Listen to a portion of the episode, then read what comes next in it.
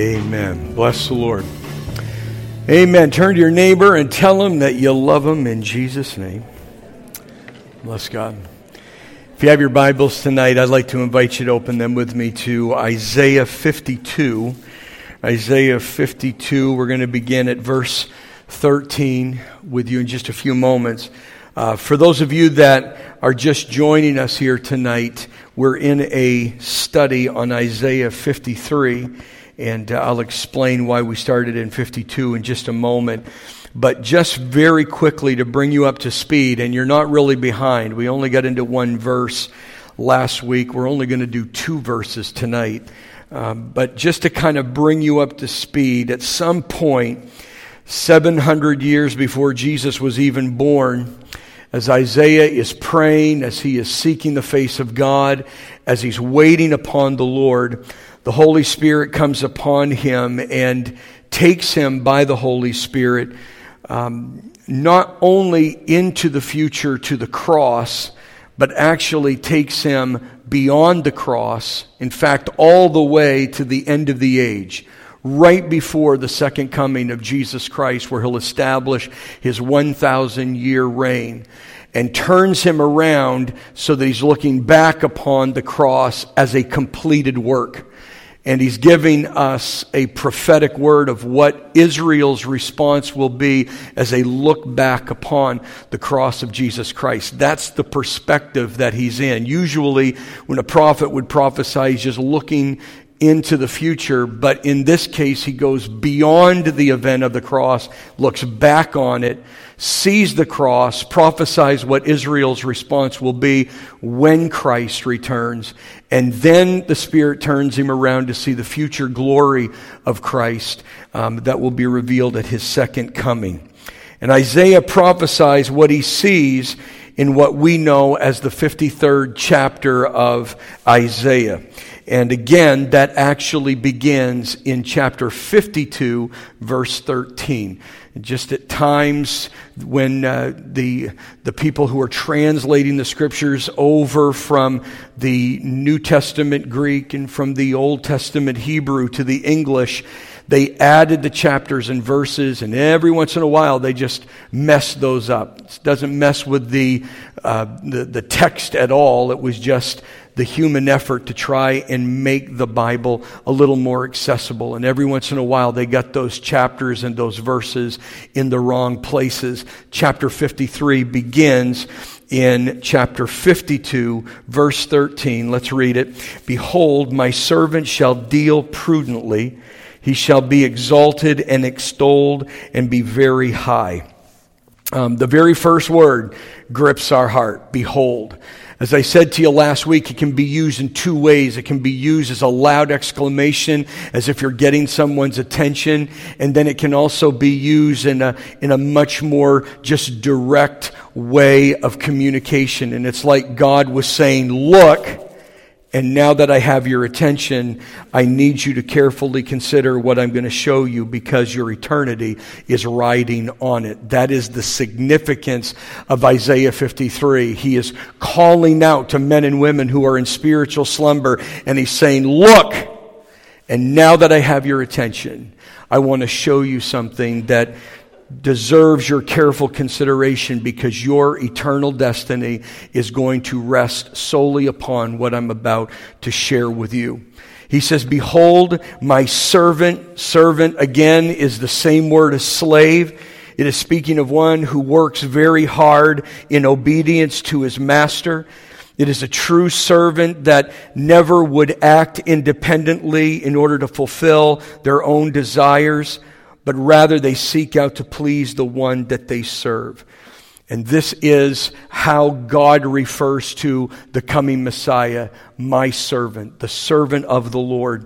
And as we talked about on Sunday morning, if you were here, Jesus, though he was fully God and all the power and all the authority and all of the natural attributes and all the titles that that belonged to him as God were certainly within his grasp at any time, but he humbled himself and never grasped for any of them to use them for his own advantage or for his own will because he came for one reason and one reason only, and that is to please the Father who sent him, to obey the will of God. Never once did Jesus take matters into his own hands and assert his own will. He was completely submitted to the Father, what he saw the Father doing, what he heard the Father saying. He was completely submitted to him. He tells us here that he will deal prudently and again, he is speaking of how the servant will behave, how he will think, how he will act, how he will react and respond, how he will plan out his day, how he will plan out his life, and that is wisely or prudently. And as a result, he will prosper. Both of those words are in play here. That as a direct result of the servant living a prudent and wise life, he will prosper in all that he does. He will wisely understand. He will p- prosper. He will walk circumspectly. We introduced that word to you last week, which just simply means that Jesus was careful to consider all of the circumstances and all of the consequences. And as he carefully considered both, he behaved and he thought, he responded in the only wise way, which is to honor God. That is the only wise way to live, is to live for the glory and the honor of the Lord. That's the only wise way. That's the only way that I can guarantee you that you will not stumble and you will find what true contentment in life is, is to live a life that honors God, that exalts Him in all that you do. He says he shall be exalted and extolled and be very high. Because Jesus humbled himself, because he became a servant, because he dealt wisely in every situation to give God the glory and never take any glory for himself, he was exalted, extolled, and was very high. And if you were here last week, you remember how we talked about how that is constructed in the Hebrew. It, it's speaking progressively, that progressively throughout the life and ministry of Christ, continuing on until the end of the age, he is just going to get higher and higher until ultimately it culminates in this glorious return when every eye will see him as he is, as the King of Kings and the Lord of Lords. So that sets up our next verse, verse number 14.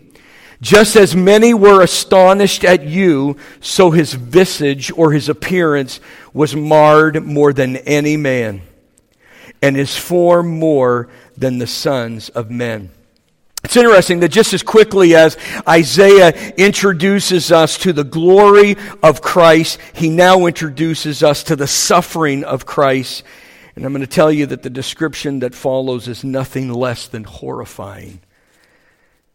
Nowhere, nowhere will we find a more graphic depiction of the condition that Jesus would be found in on the cross than right here in Isaiah 53. Not even in the gospel accounts, the gospel accounts that are historically recording for us the life, the death, the resurrection, the ascension of Jesus Christ, even these historical documents do not go into the graphic nature of Christ's death upon the cross like it is found here in Isaiah 53. He says, Just as many were astonished at you, so his visage was marred more than any man, and his form more than the sons of men. So let's see if we can break this down here tonight. He begins again with these words Just as many were astonished at you. There's another translation that says, For many the servant of God became an object um, for many, excuse me, for many, the servant of God became an object of horror, many were astonished at him.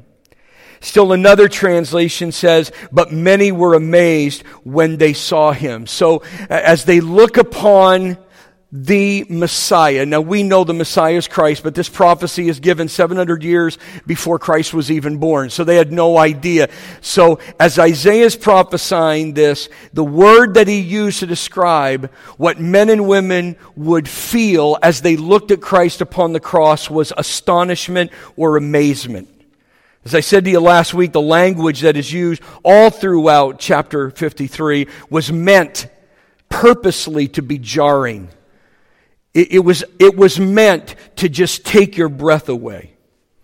It was language that was inspired by the Holy Spirit that was meant to, as the author of Hebrews put it in Hebrews 4, living, powerful, sharper than any two-edged sword, piercing even the division of soul and spirit and of joints and marrow, and is a discerner of the thoughts and the intents of the heart. The idea here is that man's heart is so viciously viciously bent against God with such vicious hatred and rejection that it was going to take an event that was so astonishing, that was so breathtaking, that literally it would pierce even the dividing asunder of soul and spirit and would discern the thoughts and the intents of the heart of man that it was going to take something so jarring, so jolting, that we would snap out of the spiritual slumber we find ourselves in and to wake up to our true condition before a living God. It's amazing because so in a similar fashion to Philippians 2 where Jesus is lifted to the highest place as God and then voluntarily chooses not to grasp to his title as God and instead strips himself of any need for them, Isaiah now is going to lift the servant of the Lord to the highest place in verse 13 where we see him, as we just said, exalted, extolled, and very high to now being marred more than any other man on earth.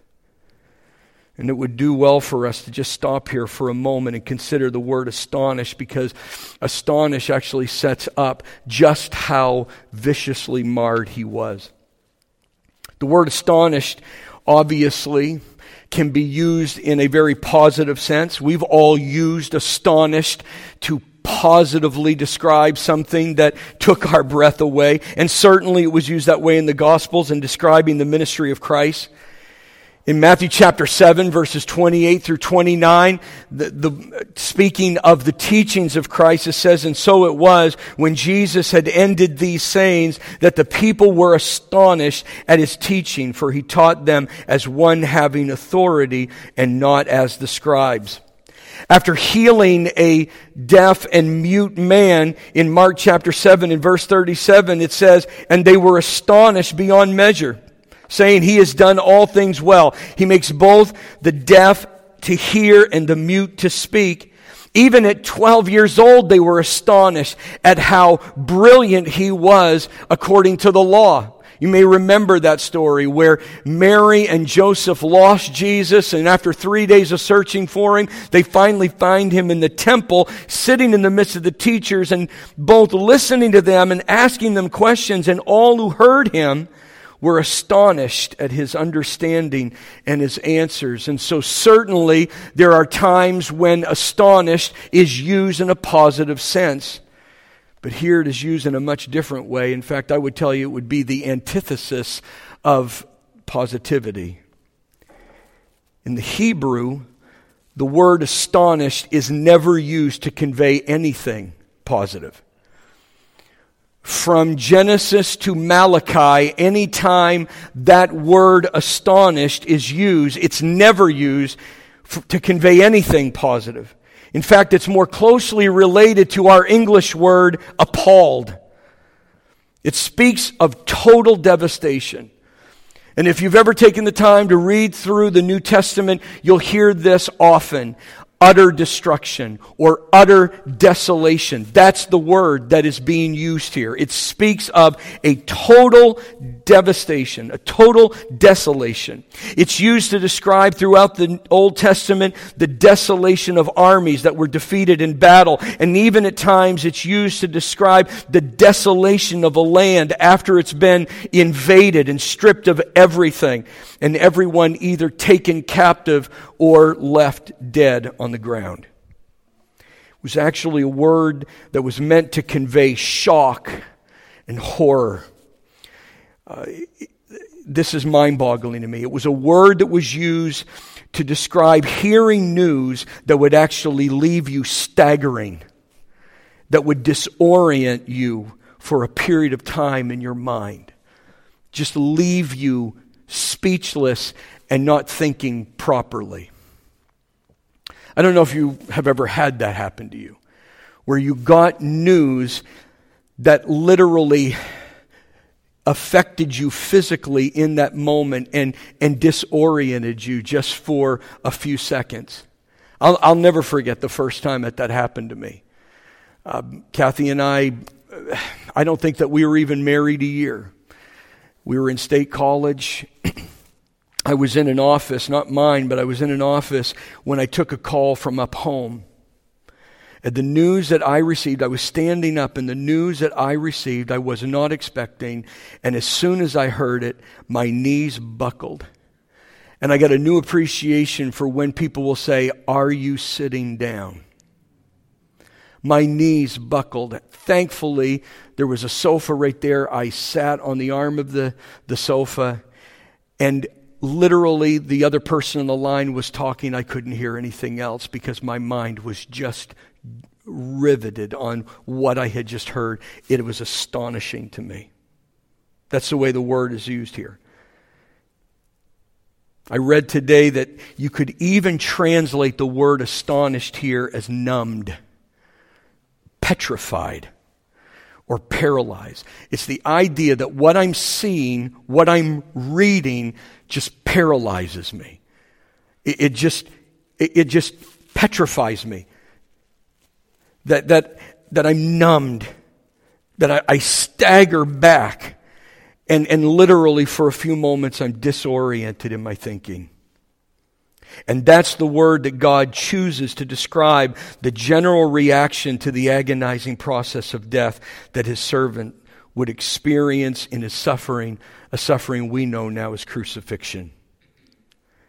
That they would look upon it and they would be devastated that they would look upon it and they'd be so devastated that the proud heart would actually be defeated and overcome, that they would be shocked, horrified, numbed, petrified, paralyzed, literally would not be able to leave the scene because they could not believe what they were seeing. It was meant to so jar them and jolt them as they witnessed what happened, that it would disorient them for a moment. It would snap them out of the stupor that they were in to consider something else. And as Isaiah goes on, you know why he used that word to describe the crucifixion. He says, So his visage was marred more than any man, and his form more than the sons of men. Another translation says his face and his whole appearance were marred more than any man's, and his form beyond that of the sons of men. Another translation says his appearance was so marred beyond human semblance, and his form beyond that of the children of mankind. And the last translation says it this way His face was so disfigured, he seemed hardly human and from his appearance one would scarcely know he was a man. There was one more, and it said, They shall see my servant beaten and bloodied, so disfigured, one would scarcely know it was a person standing there. Any way you look at it, the Lord deliberately chose language to remind us that the beating that the servant of the Lord would receive would be so indescribably brutal and barbaric that when it was over, not only would you not recognize him, but you would not even be sure it was a man you were looking at.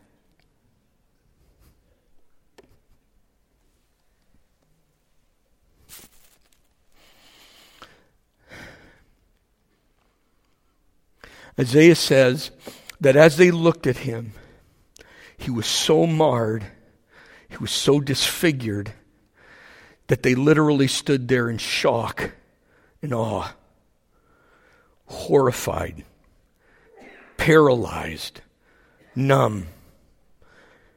They began to stagger and became mentally disoriented, couldn't think straight. I'm going to restrain myself tonight because this is actually the direction we're going on in Sunday morning as we look a little deeper into the humiliation of Christ from Philippians chapter 2. But this vicious disfigurement actually began, we know, in the garden. When we know that Jesus prayed on the night that he was betrayed so intently that the capillaries in his forehead began to rupture and the blood mingled with sweat, it looked like he was sweating blood clots. So you can imagine how swollen his face was just from that. That's without anything happening to him physically at that point. But we know that long before he ever arrived at the cross, he was beaten over the head, he was spat on, he was mocked, and flogged. We're told in Scripture that a hood was put over his head at one point, and they each took turns beating on him, mocking him, saying, Come on, Prophesy to us, prophet, who's hitting you? They pulled his beard out in fistfuls. Again, I'm going to restrain myself and not share with you this evening the details of the scourging that he experienced for our sake. We're going to do that on Sunday, but I just didn't feel like you needed to hear it twice in four days. As I said a moment ago, the graphic nature of the beatings that Jesus experienced are seen more in the prophetic scriptures than the gospel accounts. One prophecy that cannot be overlooked, but sadly is often overlooked, is from Psalm 22. The psalm is often overlooked as being a prophecy of the crucifixion, but we know that it was because it begins with these words in Psalm 22 and verse 1 My God, my God, why have you forsaken me? Which you know Jesus actually quoted from the cross. He quoted this at the very moment that he felt the presence of the Lord depart from him.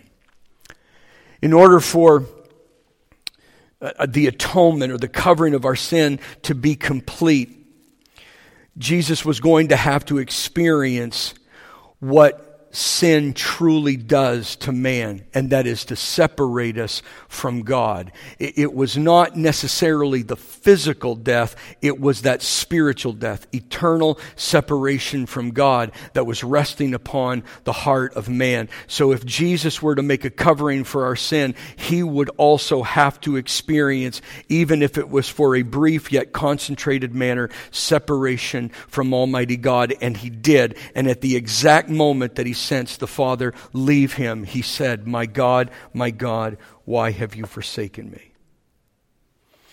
And it's here in Psalm 22 that we are given insight into what Jesus himself saw during his crucifixion. This is his point of view. If you listen to Psalm 22, you, you actually hear Jesus saying, This is my crucifixion from my point of view. This is what I saw as I was being crucified. And please remember that this is being written 1,000 years before the event would ever take place. He says in Psalm 22, verse number 14, I am poured out like water, and all my bones are out of joint. My heart is like wax, it is melted within me. My strength is dried up like a potsherd, and my tongue clings to my jaws. You have brought me to the dust of death, for dogs have surrounded me. The congregation of the wicked has enclosed me. They pierce my hands and my feet. I can count all my bones. They look and stare at me.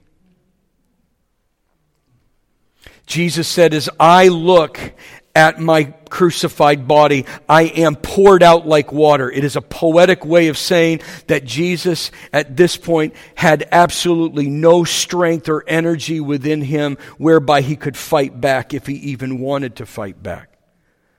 He was totally and completely exhausted. He had no strength left within him.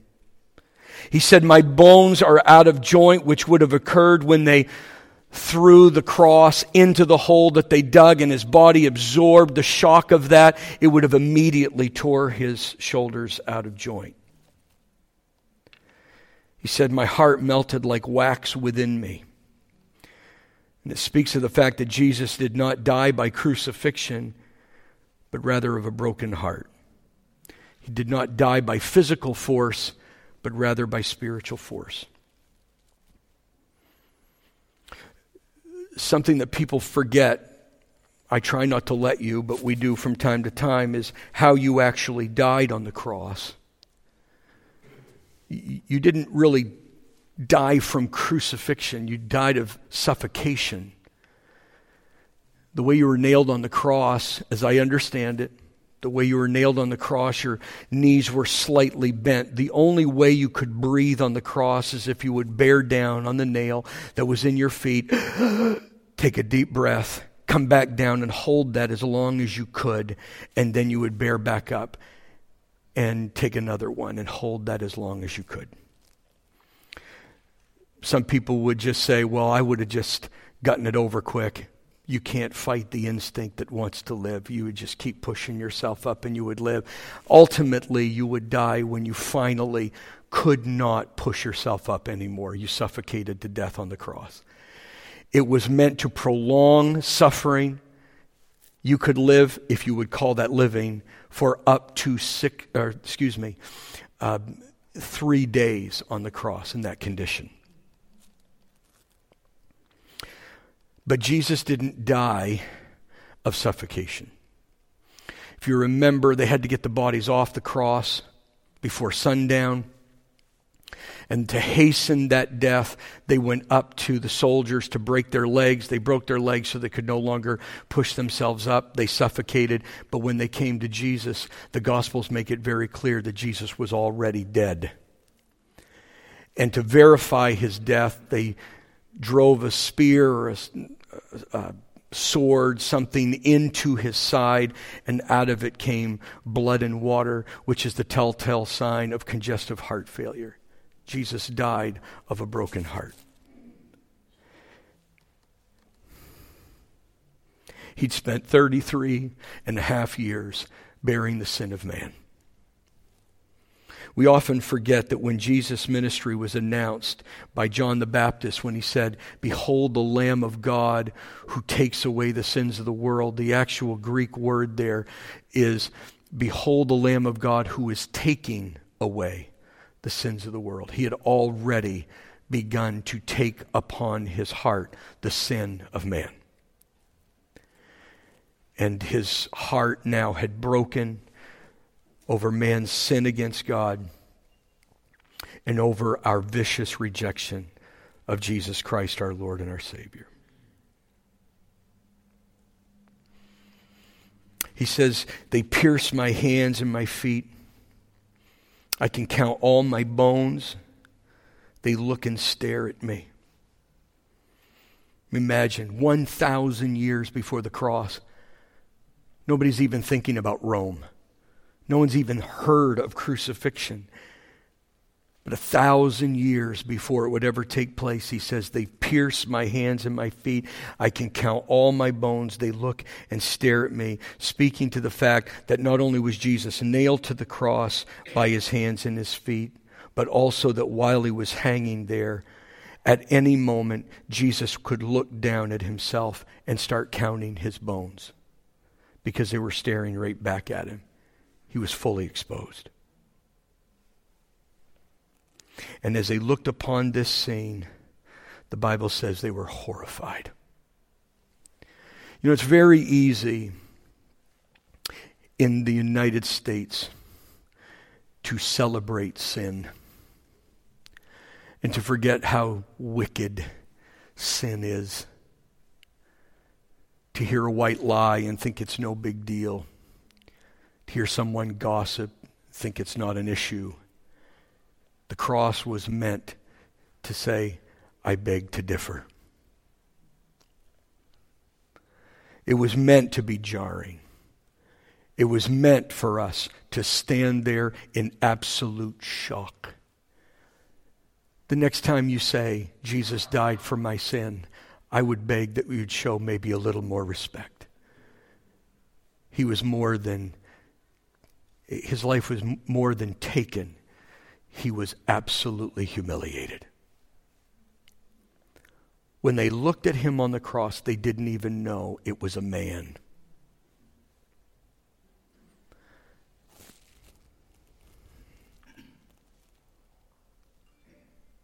But then, it's just amazing. Because right out of that, he then says in verse 15, So shall he sprinkle many nations. Kings shall shut their mouths at him. For what had not been told them, they shall see, and what they had not heard, they shall consider. And so, as, as jarring as that is, now he takes us to his glory. So, so just uh, uh, think about this. God gives us a picture of the servant's exaltation only to turn us to his humiliation in verse 14, then to take us back to his exaltation, his triumphant return here in verse 15. Because what we just read there in verse 15 is how the nations of the earth will respond when they see Jesus the second time. This is the second coming of Jesus Christ he is seeing here he says, So shall he sprinkle many nations. Kings shall shut their mouths at him. For what had not been told them, they shall see, and what they had not heard, they shall consider. It can be a, a, little misleading when you see that word sprinkle, and yet it's very possible that in the middle margin in your Bible, if you have one, it actually says that the preferred word there is, um, is startle. That's actually the, the proper translation. It's not so much sprinkle as it is startle, although there is a connection between those two words because you probably have seen this on TV or in the movies. Maybe you've done it in practice, but someone that is like in shock or they're ready to faint, a lot of times you'll see somebody grab a glass of water and throw it in their face or they'll splash water on their face to wake them up. That's the idea that is here is that when Christ comes the second time, that he will startle them, that it would be like throwing water in their faces, and all of a sudden, what they couldn't see, what they couldn't hear, what they couldn't understand will be completely known to them. That's the idea that when he arrives the second time, he will startle the nations to the point where all the kings, all of those who thought they were greater than God will shut their mouths before him. For thousands of years, men and women, kings and paupers, free and slave, have openly mocked and denounced God, even denied Him. You can go home tonight and hear men and women on TV, whether it's the news or it's entertainment, mocking God, blaspheming God, thumbing their nose in the face of God. You hear atheists all the time saying, if there is a God, why doesn't He strike me dead right now? I dare Him to, to strike me dead. And we just think, how long is God going to tolerate this? But I'm going to tell you, in one moment, He'll silence every mouth when they see Him face to face. When Jesus returns, the nations of the earth will be silent before him, and they will know the party is over. Jesus spoke about it himself in Matthew 24 and verse 30. He says, Then the sign of the Son of Man will appear in heaven, and then all the tribes of the earth will mourn, and they will see the Son of Man coming on the clouds of heaven with power and great glory. Not great glory, but great glory. In Revelation 1 in verse number 7, it says, Behold, he is coming with clouds, and every eye will see him, even they who pierced him, and all the tribes of the earth will mourn because of him. And Paul said in 2 Thessalonians 1 in verse number 6, since it is a righteous thing with God to repay with tribulation those who trouble you and to give you who are troubled rest with us when the Lord Jesus is revealed from heaven with his mighty angels in flaming fire, taking vengeance on those who do not know God and on those who do not obey the gospel of our Lord Jesus Christ. These shall be punished with everlasting destruction from the presence of the Lord and from the glory of his power. This is not going to be a happy moment for the world when Jesus shows up because he's coming with vengeance for all who have rejected him. And then as he closes out verse 15, he says, For what had not been told them, they shall see, and what they had not heard, they shall consider. And this is particularly chilling. At least to me, it is very chilling. Because what he is describing is that in that moment, they will understand that everything they have been rejecting for thousands of years was in fact true, but now it is too late.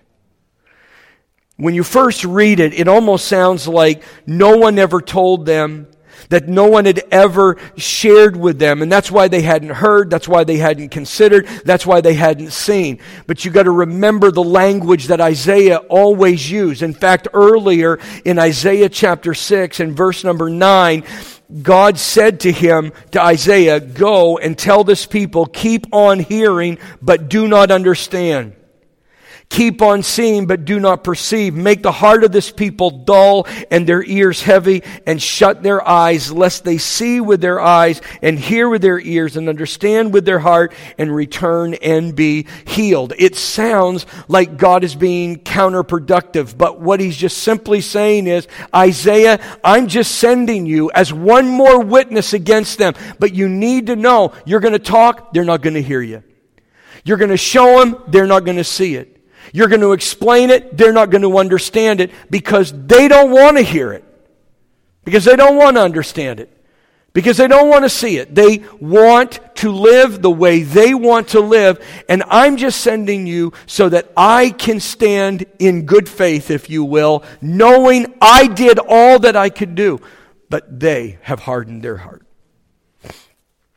In Romans 11 and verse 8, it says it, it says it again, just as it is written, God has given them a spirit of stupor, of drunkenness, eyes that they should not see, and ears that they should not hear to this very day. What he is just simply saying there is that time and time again, I brought my prophets, I brought my ministers, I brought my angels, I gave them my word, but they would have nothing to do with it. They heard the truth, but they had no love for the truth.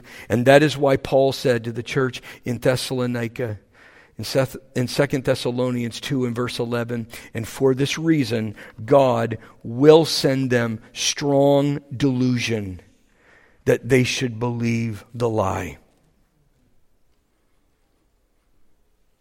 I don't know if I need to bring this up right now, but I, I will just, this is speaking of the last days. This is talking about the return of Christ and, and if you read a little bit before this, you will, you'll hear, you know, that God gave them the word, but they did not want to hear it. And for this reason, God will send them a strong delusion that they would believe the lie because they had no love for the truth. And there are so many people that they just are rolling the dice saying, you know what? Even if I reject Christ and we get to the rapture and I'm left behind, I will still come to the Lord afterward. And I look at him and I say, No, you won't. To me, the only ones who will ever be saved during the Great Tribulation period will be anyone that had never had the opportunity to hear the gospel of Jesus Christ, our Lord and Savior. Anyone that was given the opportunity but loved not to hear the truth, God will send them a strong delusion and they will believe the lie of that hour and be lost for all of eternity. And sadly, when Jesus comes and he reveals himself And everyone in that moment will know that he is the Messiah, that there is no other name given by which man may be saved. It will be too late. And that is why they mourn. Because there is no second chance, there is no opportunity. The harvest has come, and they are lost. Folks, we got to get about our Father's business. People need Jesus. People need Christ. What could we possibly do in this earth that is more important than sharing the good news with our family and friends and use every opportunity that we are given to plead with them to come to know Christ as their Savior and Lord? I leave you with this. We're done. 2 Corinthians 5:11 Knowing therefore the terror of the Lord we persuade men. Knowing the terror of the Lord, knowing the terror of an eternity in hell, we persuade them. Be reconciled to God. Hell is no joke. There is a heaven to gain, there is a hell to shun, and we need to be about our Father's business. Stand in awe of Him today in Jesus' name. Hallelujah. Just take a moment. Just let the Lord speak to your heart.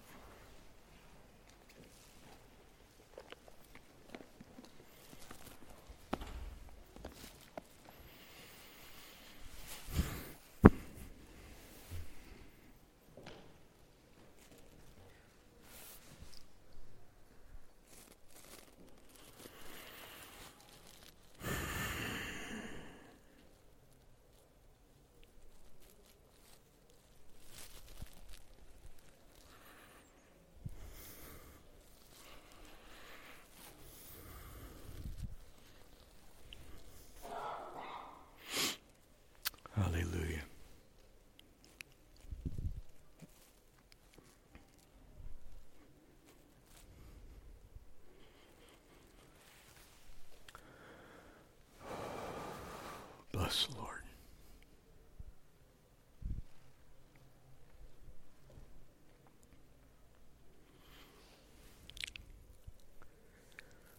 Hallelujah.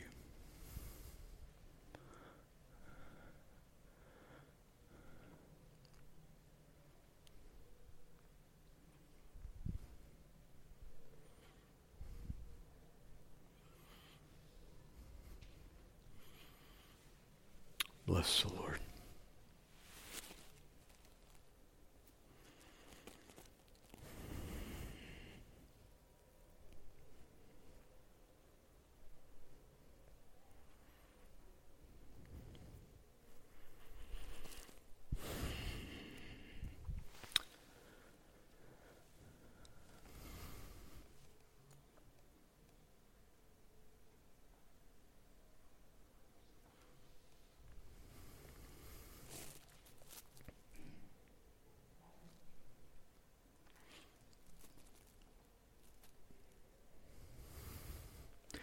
So many men and women, Lord, have considered the cross through the years and have completely misunderstood uh, the graphic nature of it. Um, they miss they miss out on on what was really happening there among other things, you were revealing to the world your vicious hatred towards sin. How appalling it is to you. That you would not even spare your son, who knew no sin, but became sin for us to reveal to us if you would not spare your own son. Why would we ever think you'd spare us? It was meant to arrest our heart and to bring us in humility to the Father, confessing and forsaking our sin, turning our back on it once and for all. Lord, it's, it's so easy at this time of year to be moved emotionally when we see various depictions of the sufferings of Christ, whether it be in a play or a movie. But help us to recognize what was happening. This was not meant to just make us feel sorry for Christ. This was meant to reveal the vengeance of God towards all who remain in sin. And that there is only one name by which man could be saved, and that is the name of Jesus.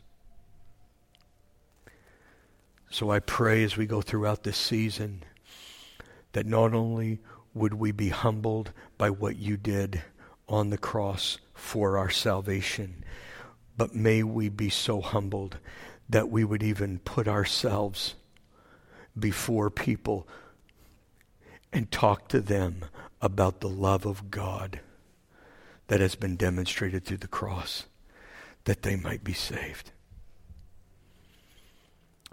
May your name be exalted in it all. These are sobering words. Lord, I, I know you led me to study this chapter, but what I didn't know is how intense it would be. These are just the first three verses. We still have 12 to go. Walk us through it and speak to our hearts. In Jesus' name, amen and amen. God bless you, everybody.